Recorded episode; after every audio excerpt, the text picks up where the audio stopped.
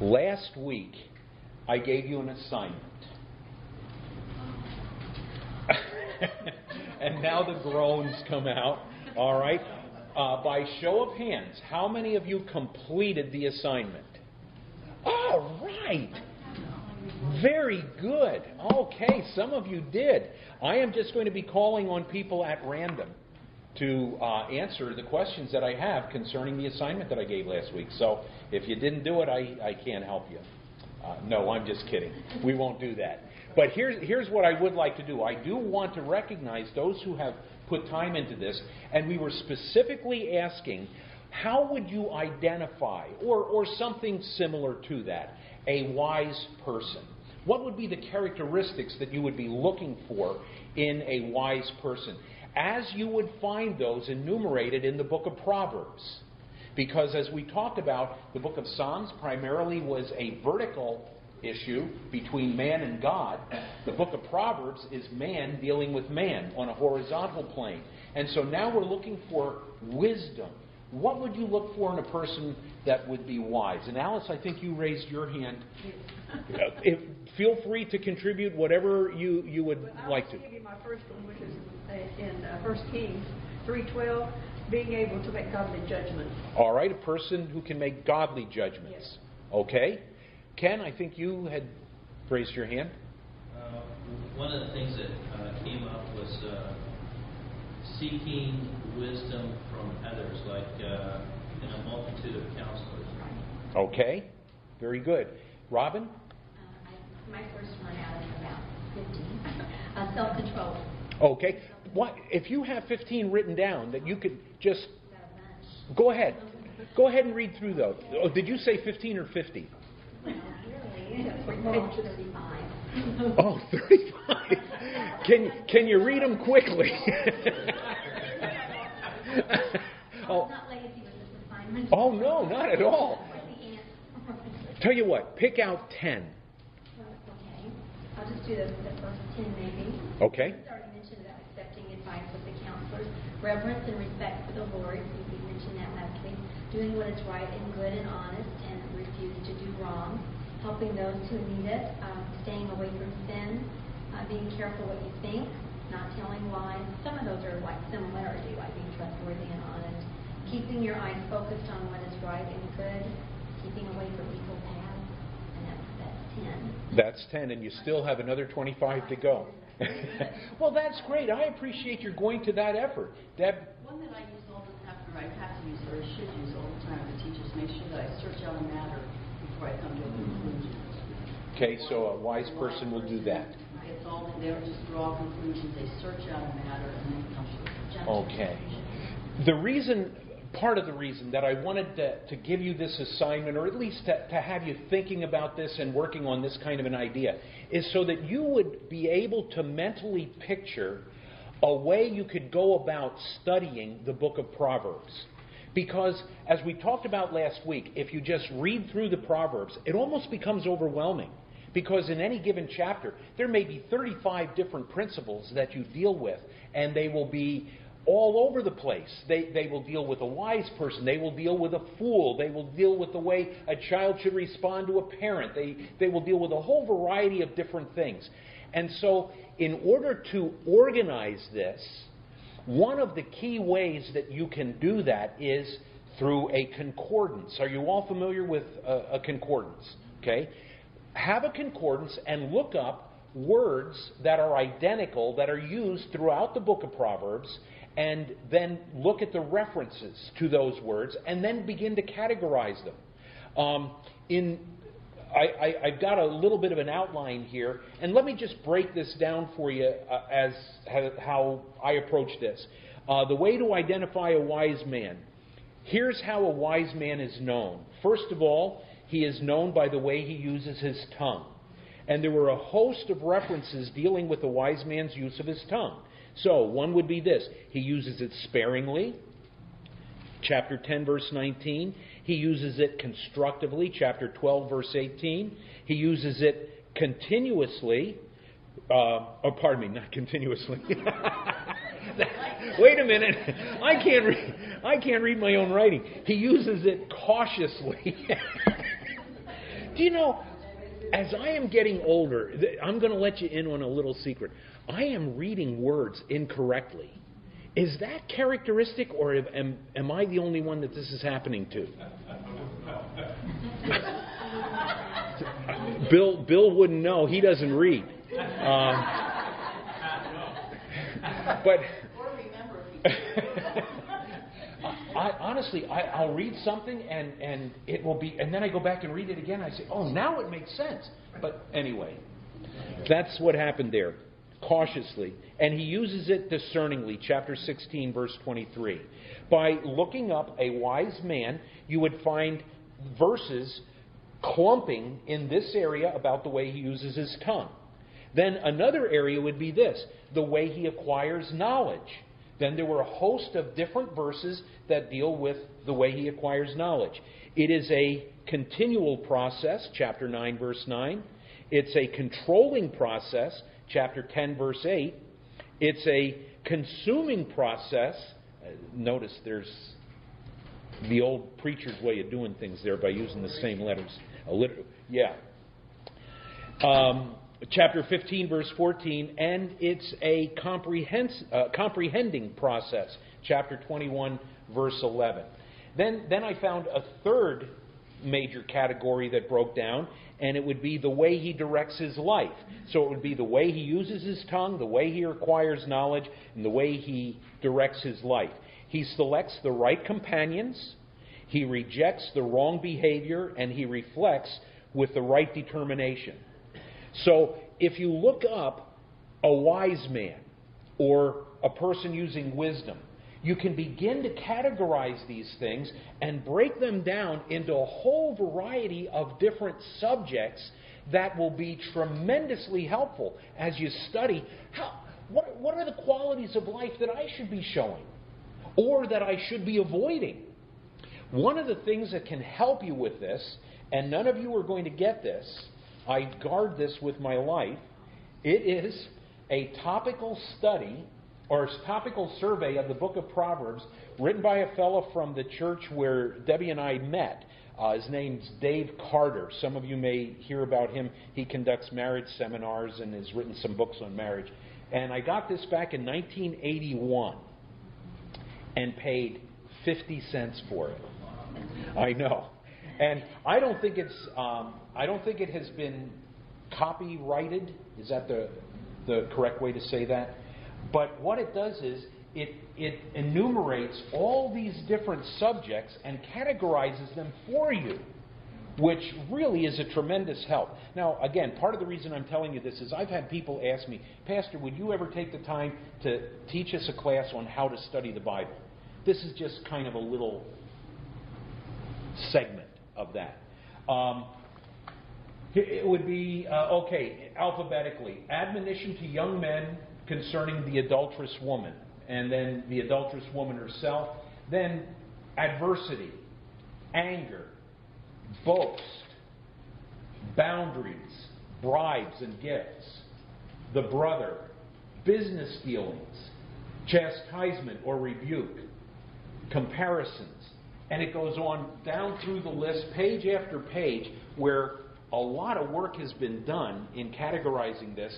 And frankly, if any of you ever have an opportunity to speak and you want to organize a message that perhaps on a topic that you would like to really draw attention to, you go to the book of Proverbs, use a concordance, find the areas of discussion that the, the writer of Proverbs gives us, and you can develop a sermon out of that. What I just shared with you now,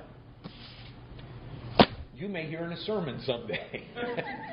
it's, I mean, the, the work is done there, so now, now it's just a matter of presenting it. Um, this can help you if you, especially if you are asked to speak on a particular topic, a, a, a particular theme, and you find that, and then you begin to categorize things. Let me let me show you another thing. We, we looked at the, the wise man there. Let me have you look at the fool, okay? Here, here's the discussion on foolish son, fools, all the way down through here. So there's a lot that's said about the fool. What I've done is categorize them in general areas, and then you clump those together and you basically build on a, a series of themes. Let me read to you. Well, I'm going to have you help me with this. You tell me a general classification for these verses that I read to you. Fools despise wisdom and discipline. What would be a, a general category that you could place that verse in?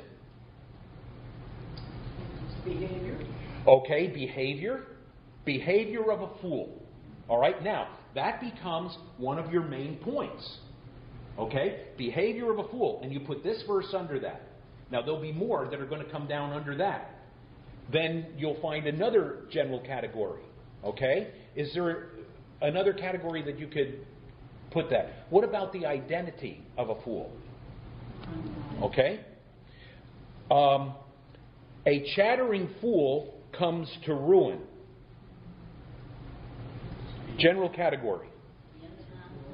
Pardon me? your tongue, your speech. Okay, you could put that into. Uh, if if that's the direction you're going to go, then you're going to be watching for other verses that go that way. I did it a little bit differently. I used the general category consequences of foolishness. You come to ruin. All right. Um, then, by the way, there, that's used the second time. It's used in chapter 10, verse 8, and chapter 10, verse 10. Um, the mouth of a fool invites ruin. That could be consequences, or you could even make another one danger of being foolish. You invite ruin. Does this all make sense? I, listen, I, I know that I'm just throwing this out to you real quickly here, but we're in the book of Proverbs. I thought I'd take some time and just share this with you because some of you are asked from time to time to give a presentation of some kind or to teach a class. If you are able to just, and, and basically what Dave did with this was he went through every verse in Proverbs, he categorized it according to a general outline, alphabetical outline, and now a lot of the work is done when you've done that. Then you begin to subcategorize, and you can you can develop a whole sermon out of that, or a whole lesson, a whole message out of us. For the year. I could stay here for 20 more years with the book of Proverbs using this, and that scares all of you, so I'm going to go on from there. All right, having said all of that, um, do you have any questions about the book of Proverbs? All right? Hopefully that was helpful, and um, I'll know better than to give assignments in the future. I'm just kidding. All right, let's move on now into one of the most interesting books in all of the scriptures the book of Ecclesiastes. How many of you are blessed as you read the book of Ecclesiastes? Ken, tell me why you're blessed. Uh, well, because he questions a lot of things that we don't get in other books of the Bible. He, he did he did a great. Of course, he's the wise wise wisest man, but he investigated a lot of things that the world tries to find happiness in. For Yeah. one thing, And what did he conclude? that's vanity. It's all vanity. When you read the book of Ecclesiastes, you, you might approach it, first of all, by saying, Oh, this is a book in the Bible. What a blessing this will be. Then you begin to read it, and at first glance, you look at it and you say, My goodness, I never want to read this when I'm depressed. I mean, this. If you if you're not depressed when you begin reading this book, you will be by the end until you start putting other pieces together. And in a way, the writer of Ecclesiastes saves us from a lot of grief. And that's where the blessing can come. He has looked at things all over the map of human experience, and he has come to this conclusion it's empty. Life under the sun is a primary theme of the writer of the book of Ecclesiastes, and that tells us the realm in which he has searched out these elements that he addresses. God is out of the picture. On occasion, he will bring the Lord back into the picture. Who wrote the book of Ecclesiastes? Solomon. Solomon. Solomon. Didn't he write most of the book of Proverbs as well? And we, we saw the wisdom of that book. Now we get to the book of Ecclesiastes, and you've got this book of emptiness and frustration and meaninglessness. What question do you think is at the heart of Solomon's thinking when he wrote this book? And we know it was under the direction of the Holy Spirit, but I believe the Holy Spirit was allowing the human thoughts of Solomon to be expressed in such a way that they address the things that mankind in general will pursue in order to find fulfillment and happiness in life. What would be a question that you think might be in Solomon's mind when he is writing this book? What, am I here for? what am I here for? Okay? Uh, do, do people ask that question today? Yeah. And what, what answers do they often come up with? We don't know. Life's meaningless. However, when you come to know the Lord, then you do. Then you do. Well, knowing the Lord is what changes everything because now you're looking at life beyond the sun.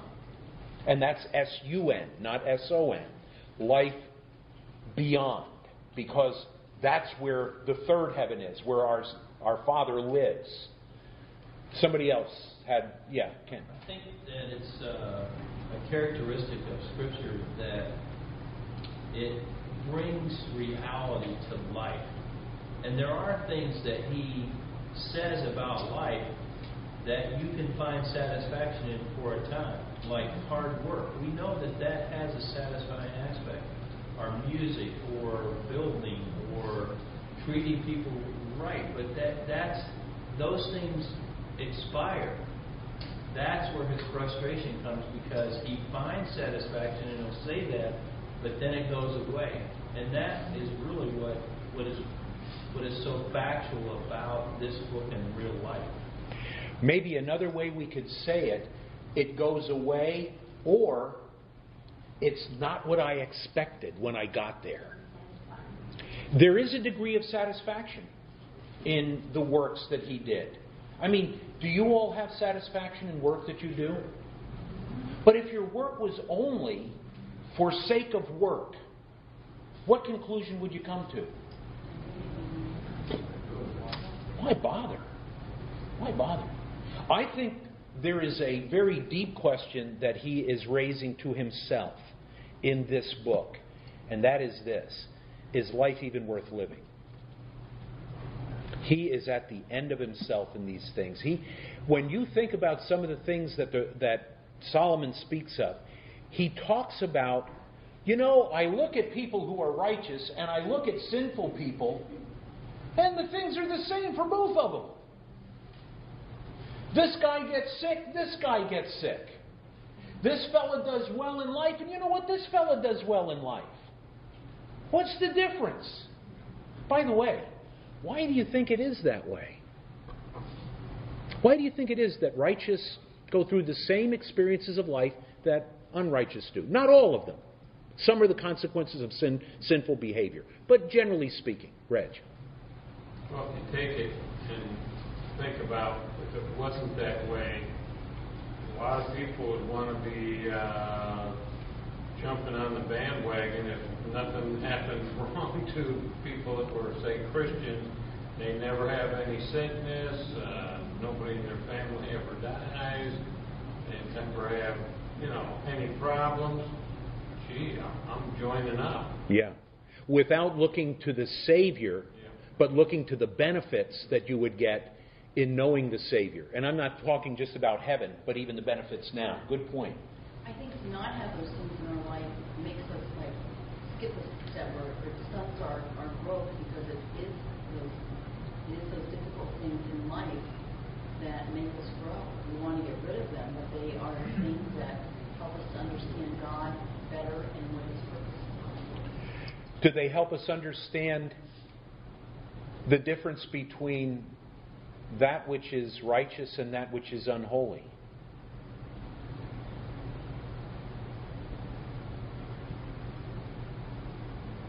What do you think? If there were no suffering, if there was nothing that we experience that is the product of evil, would we ever understand the importance of righteousness? Uh, do any of you listen to Ravi Zacharias? Okay. Good stuff. Good stuff. When he's asked the question, or somebody will make this comment, they'll say, How can there be a God with so much evil in the world? Do you all know the answer that he gives to that? And I, I think this is a pretty sharp answer. Anybody know what he says? I think he said something like, the fact that you're asking that question means that there is a righteous standard that you recognize. Mm-hmm. And you realize that things are not right here. Right. There are people who will say there is no God because there is so much evil in the world. But if you don't have righteousness, you don't have evil. All you have is experience. There is no moral balance that, that comes into play. There's not right and wrong. If there's wrong, there has to be right. So it's a self defeating argument when you say there can't be a God. By the way, did any of you read about that minor league baseball team up in Minnesota that's having a special promotion for atheists? Just thought I'd throw that out to you. I read stuff that comes to mind when we're talking about this, and I'll, I'll just throw it out. That's against that restaurant that is a discount if you bring a bulletin. Yeah. Yeah, if you bring a church bulletin. Yeah. Yeah. That's in Pennsylvania. The atheist party uh, at the baseball game, and it's it's a night. They're, they're they're promoting it as an unbelievable night. Anyway, that's true. That that I'm just I have no idea why I even threw that out to you, other than if there's going to be evil, there's got to be good. Solomon explores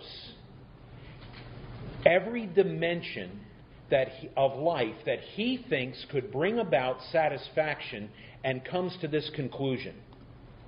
I'm not sure life is even worth living. He basically says that. It would have been better not to be born. And he says, and when you die, it's all over. You don't want to learn doctrine from the book of Ecclesiastes. And will return to God who gave it.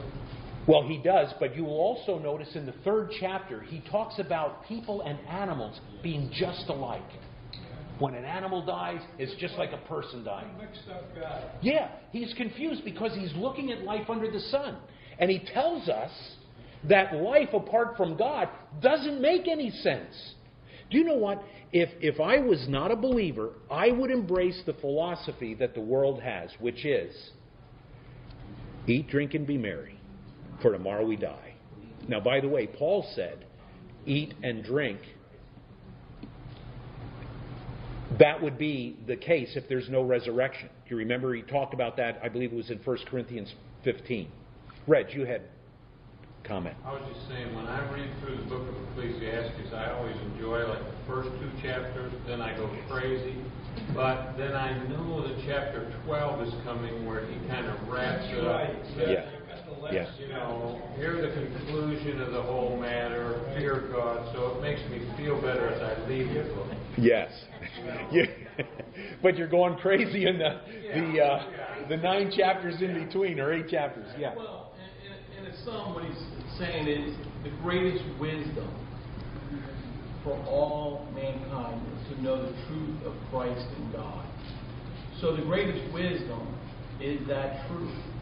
And he had wealth where he could experience everything he wanted because he could do it. He could do it. The poor man couldn't do it. He could do it. And and he's looking at it a little bit different eyes than the poor guy. Mm-hmm. And he realized under every power he has, the greatest wisdom he has, all this wealth and everything, he came to one simple conclusion. the knowledge of God is the greatest wisdom man could ever have. And of Christ. He came to that conclusion. He drove us crazy in between. And if you jump back a book to the book of Proverbs, you have great truths that show us the right way to treat one another. How did he get from here to here? Because, God, because he, he, he realized that the, the love of God. No, no. No, I'm talking about the crazy part. How did he get from the wisdom of Proverbs to the nonsense and the emptiness of Ecclesiastes at large? Sin. He didn't apply wisdom. He sinned. He didn't apply wisdom. Sin, well, what, I believe this is what happened. Even though he had the wisdom of certain things, once sin gets a hold of you, it brings you a bunch of different ways you don't want to go. And I think with Solomon, even though he had all this wisdom, the sin that he allowed to come into his life and how he was leading his life, this sin carried him every direction away from God. And And he totally disobeyed God yeah, he, he totally a lot of areas. Didn't He he? went off. He went off. Could his pagan wives have influenced him, maybe? Pagan wives. In, wives don't influence their husbands. Listen, when you got that many, Wait. let me tell you what, he's influenced. all, all you need is one. Oh! As I've been told. Um, you, you guys, you, you're answering the right thing. Let's look at the specifics. There are very discernible, very easily described events that took place in Solomon's life that took him right down the tubes. Turn in your Bible to Deuteronomy chapter 17.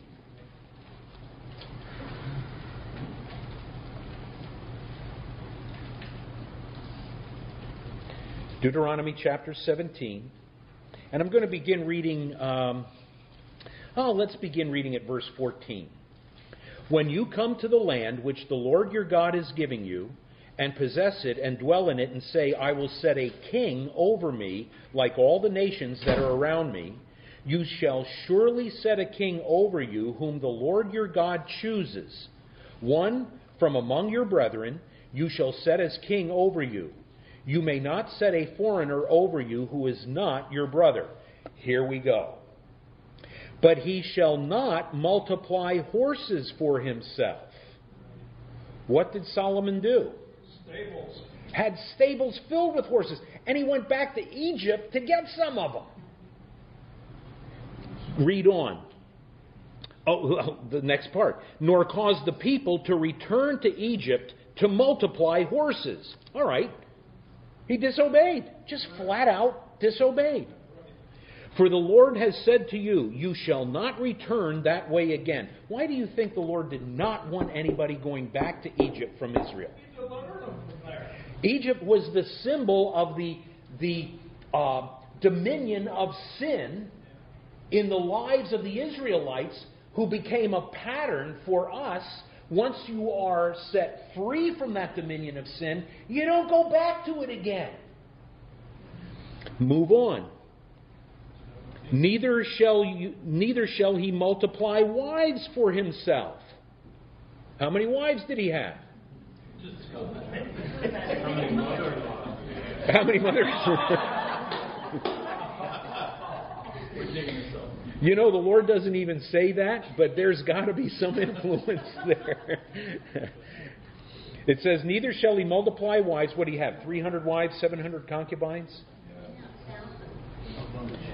Uh, lest his heart turn away, nor shall he greatly multiply silver and gold for himself. What's one of the things that he points out as an area in which he searched for satisfaction? Wealth. Also, it shall be when he sits on the throne of his kingdom that he shall write for himself a copy of this law in a book from the one before the priests, the Levites. He is supposed to write out a copy of the law. We have no record that he ever did that. supposed to read it.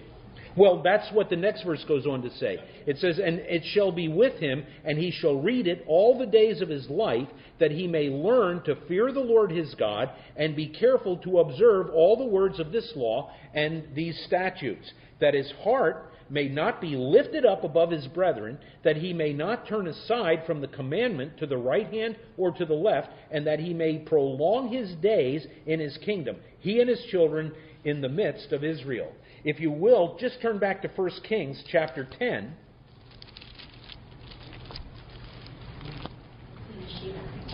First Kings chapter 10, beginning at verse 26. Now look at this. There was the law.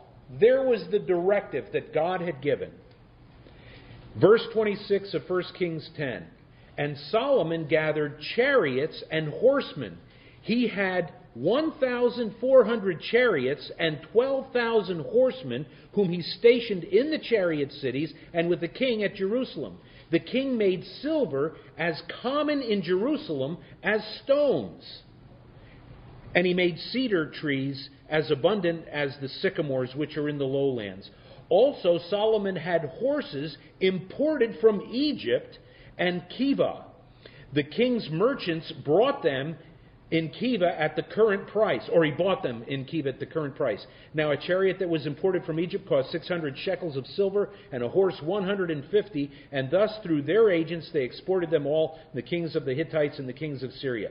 Then into the next chapter. But King Solomon loved many foreign women as well as the daughter of Pharaoh, women of the Moabites, Ammonites, Edomites, Sidonians, and Hittites, from the nations of whom the Lord had said to the children of Israel, You shall not intermarry with them, nor they with you. Surely they will turn away your hearts uh, from their gods, uh, your hearts after their gods. Solomon clung to these in love, and he had seven. Oh, it was seven hundred wives, not three hundred.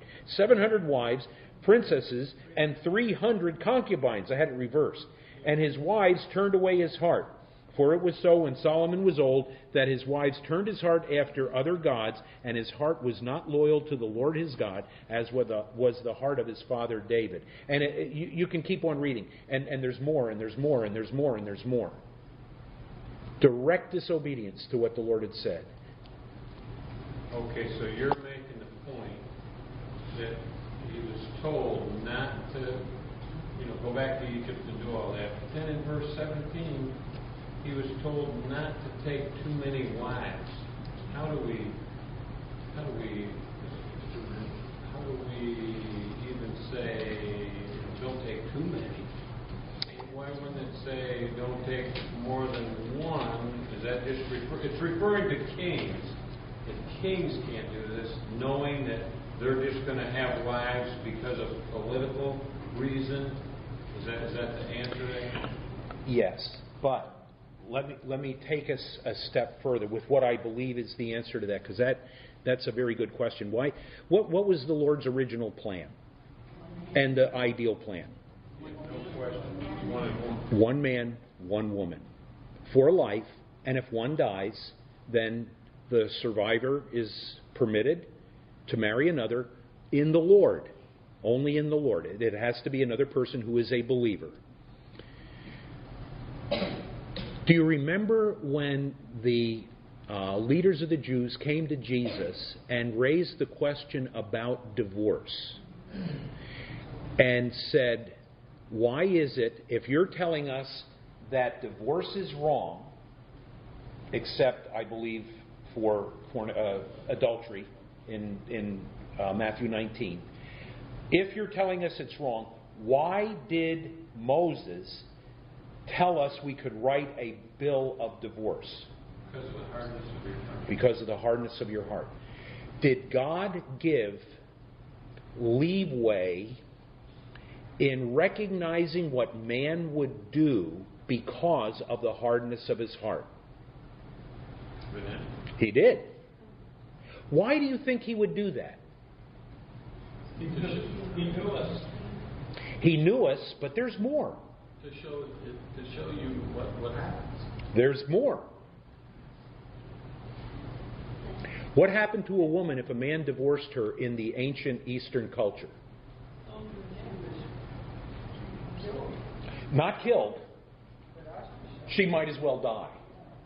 She had nothing. A man could say this under Jewish practice I divorce you, I divorce you, I divorce you. It is finished. She has to leave.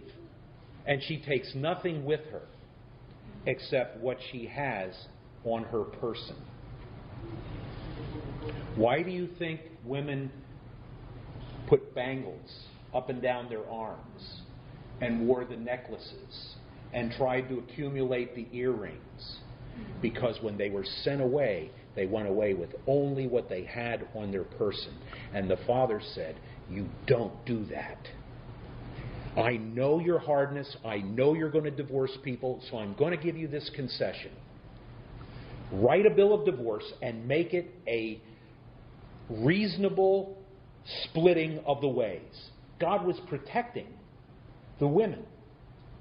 Um, that also introduces the idea of an eye for an eye and a tooth for a tooth. People have this. Oh, honey, I saw you look at your watch. Do I have to end?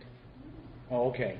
Um, see, I see a lot that you guys don't know that I see, and I saw that out of the corner of my eye. Anyway, um, people had have this idea: an eye for an eye means you do something to me, I can get you back the same way. It is just the opposite.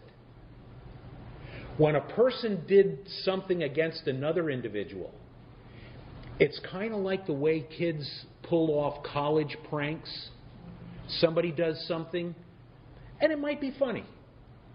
But the next person does a little bit more. Then they that's junior high, that's adults too. And then the next one comes back and does a little more, and then a little more. And what God said was this you do not treat each other that way. If somebody steals a horse, they have to return a horse to you you do not get to cut off their arm. I'm, I'm throwing that out. That's not a specific case. But the whole idea is you don't get more than an eye for an eye. Somebody plucks out your eye, you get to take out one of theirs, but no more. You don't cut off their head. Do you, do you get what we're saying here? And see, we, we have reversed these things. Now, to come back to what Reg asked, I think God knew the king is going to be just like the kings of the land. He shouldn't have even existed because there was a theocracy in Israel, but Israelites wanted a king like the people around them. And he said, Okay, I'll give you a king, a concession. And I'm going to understand that that king is going to marry more than one wife because politically it is to the advantage of the king to have a wife that will bring in allies. I can't attack this king. He married my daughter. And by having a multiplicity of wives, you also have a bunch of kids. So you have some of your kids live here in the kingdom, and you have some of your kids live here in the kingdom, and you have some of your kids live here in the kingdom, so that when the guy who wants to overthrow you as king tries to kill all your kids too, so that there's nobody that's heir of the throne, they can't get them all.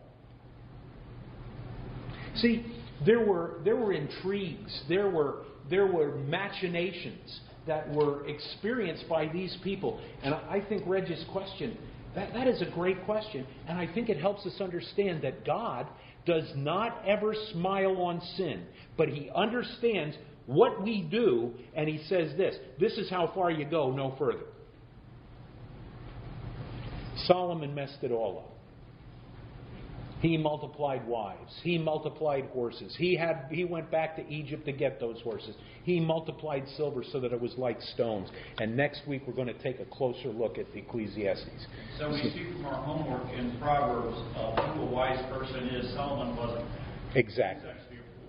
He, in this case, he descended into foolishness. But we have to be careful.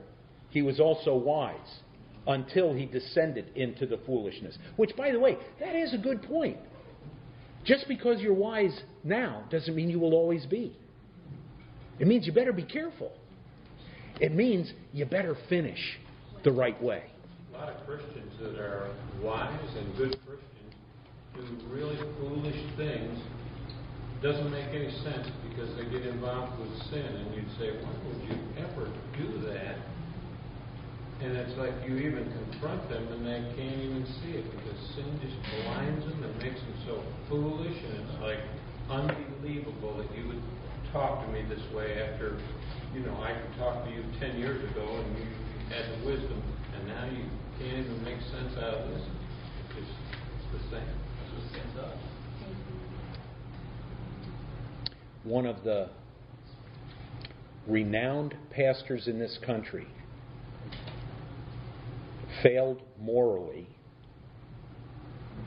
pastored one of the great historic churches in this country, was discovered by his son, who had more integrity than his father, and revealed what his father had done, which took his father out of the ministry. And you would look at that and say, What were you thinking? Except it didn't end there. Years later, he took a gun and blew his brains out.